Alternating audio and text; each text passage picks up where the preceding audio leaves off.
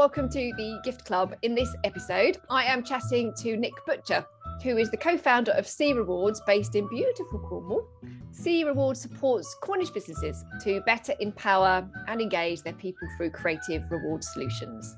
Nik is very passionate about employee engagement benefits and phrases like social employment. So I'm going to pick this apart with him so we can get to the bottom of what this is all about, what this means for employees, employers, and the West Country community. So, hi Nik, how are you doing?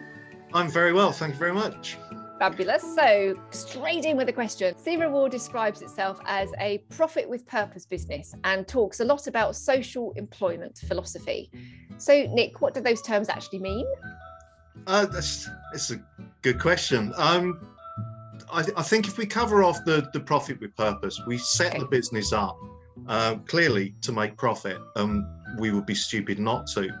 Uh, but the idea of a profit with purpose is that our profits are reinvested into local community projects or into local charities in order to engage people with their communities. You know, all of our clients know that our profits are given to local charities, to things that make them tick as well as uh, close to our heart. So we do engage them and involve them in the process of deciding where we put our profits.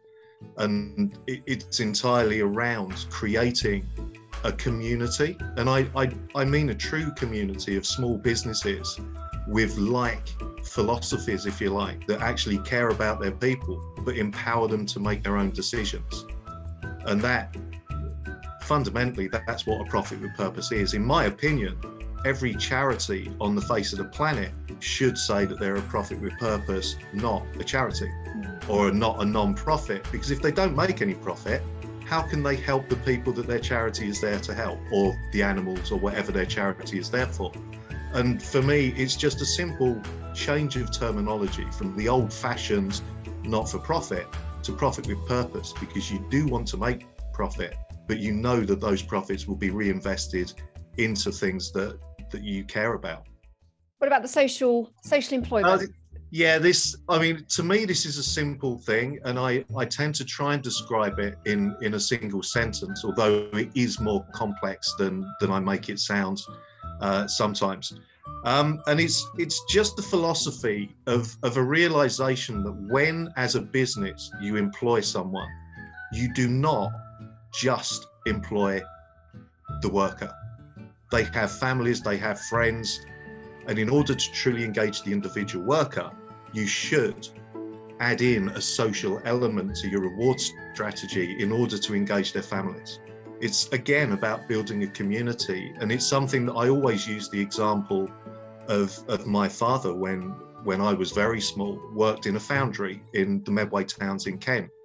And I can remember every year as a kid going to a Christmas party and Santa was there giving out toys and things. And in the summer, there were barbecues and there were sports days that involved all of the family. And even when I was working at Tesco, you know, our teams had that same philosophy, the realization that we were working hard, damn hard as employees. And that has an effect on your family life. So to better engage them, to offer that social side of employment, creates what I refer to as social employment. It's something that, that just makes sense because I've always been around it. And I know it, it can sound complicated, but in simple terms, depending on what you're looking at, always look at the effect that will have on your employees' families and friends. How easy is it for companies to, to do that? You know, established businesses that already have a culture.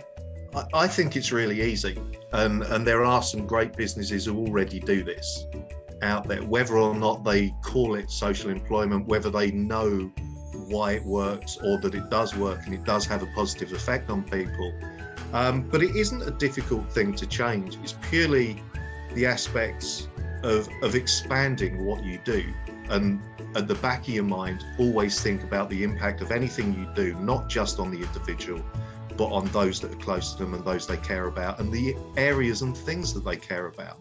And to give an example, you know, if you're looking from a benefits perspective, one of the fastest growing benefits now and one of the most popular ones for certain certainly for people not on minimum wage is the idea of having salary sacrifice schemes for green cars we're all going to have to switch to electric. So do it now, sacrifice for a new car, change it every year, and it's brilliant. It's a great benefit. It's really popular. And actually, it's at worst cost neutral for a company. So everyone should be putting it in. Um, but the whole point of why I use that as an example is most businesses will allow an employee who can afford to to sacrifice for a car. What I do is try and tell the clients or tell the businesses that are looking at this, why are you limiting it to one? Why not open it out to two? So their partner can have a car. The employee still sacrifices for it, but they can take two. So the employee has got his new car every three years, So so's their partner. And they then feel engaged and involved with the company, even though they don't directly work for them, because they drive a car, a very good, very inexpensive vehicle, because their partner works for that business.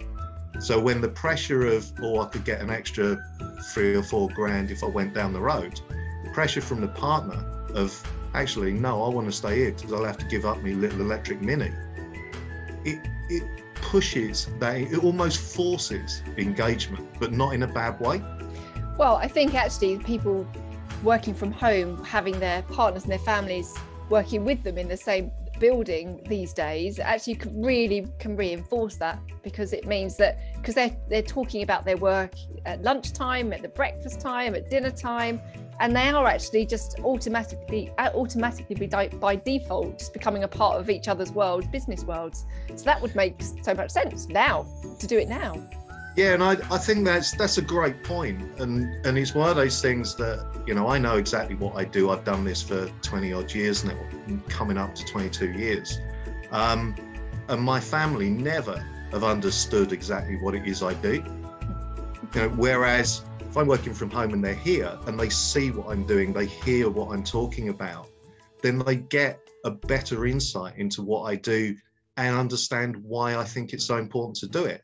So you get that involvement. And now you're right, would be a perfect time for businesses to start thinking about and start looking to build into their longer term strategy an element of, of social employment or social reward that yeah. will lead to social employment philosophy. Let's go a bit more into the community. So, and kind of like our final final discussion. Do you think that employers have a responsibility to in, engage with their communities? Um, and what would your tips be if you feel that way um, I, for them to do that successfully? Yeah, I, I absolutely believe that. And the reason I believe that is because their employees come from that local community. Um, and if they don't come from that community, they work or live in that community. So there is an element of it makes perfect sense to engage with communities because that is your employee base. So your brand gets a better reputation. It becomes an employer of choice. I hate using that expression, but it, it does because you are seen to be giving back to the people you want to come and work for you. So I, I think it's massively important. Um, and I, I don't think it's a difficult thing to do. I think, you know, you can have set benefits or set policies, if you want, around corporate volunteering. You know, if you've got people who want to go and volunteer and work with a local community project or on a charity, then give them that time to do it. I'd personally pay it, but I understand in the current economy that's not always the best thing or the most practical thing to be able to do. But give them time if someone comes in and says, "Look, I do two days a week volunteering," you know, as well, we'll change the shifts around, but actually, you can have a day on us. Go and do it. You know, the engagement factor you get, and it isn't just them. It isn't just the individual that gets that benefit. It's his peers that see that this guy is happier, he's more engaged, he's helping in a local charity um, because he believes that's the right thing to do, and their employer is allowing him to do it which then encourages more people to think, well, actually, I feel really strongly about the ocean, so I want to go and do a beach clean. That's fine. Give them the time to do it. And if more people want to do that, organize one corporately. Let's get out and work with the environment. Let's get out and go and visit somewhere where we can make a difference. And team then becomes more than just a work team, it becomes a social team and it becomes a community team and that all leads back to then everyone's happier. And I do hate quoting Chairman Mao, but I always do it. A happy worker is a productive worker. but it's so true. It's so true. Um, thank you for joining me, Nik. It's it's obvious that SEE Rewards and you actually as an individual, um, you're not just running a business, but you're running one that's got a clear purpose. It's making a, a difference to the local community, and you know your your beliefs really ooze out of you when you talk. So, and I think there are some definite learnings there for for the industry. So it's been it's been it's been brilliant, brilliant stuff. Thank you so much, Nik. Thank you.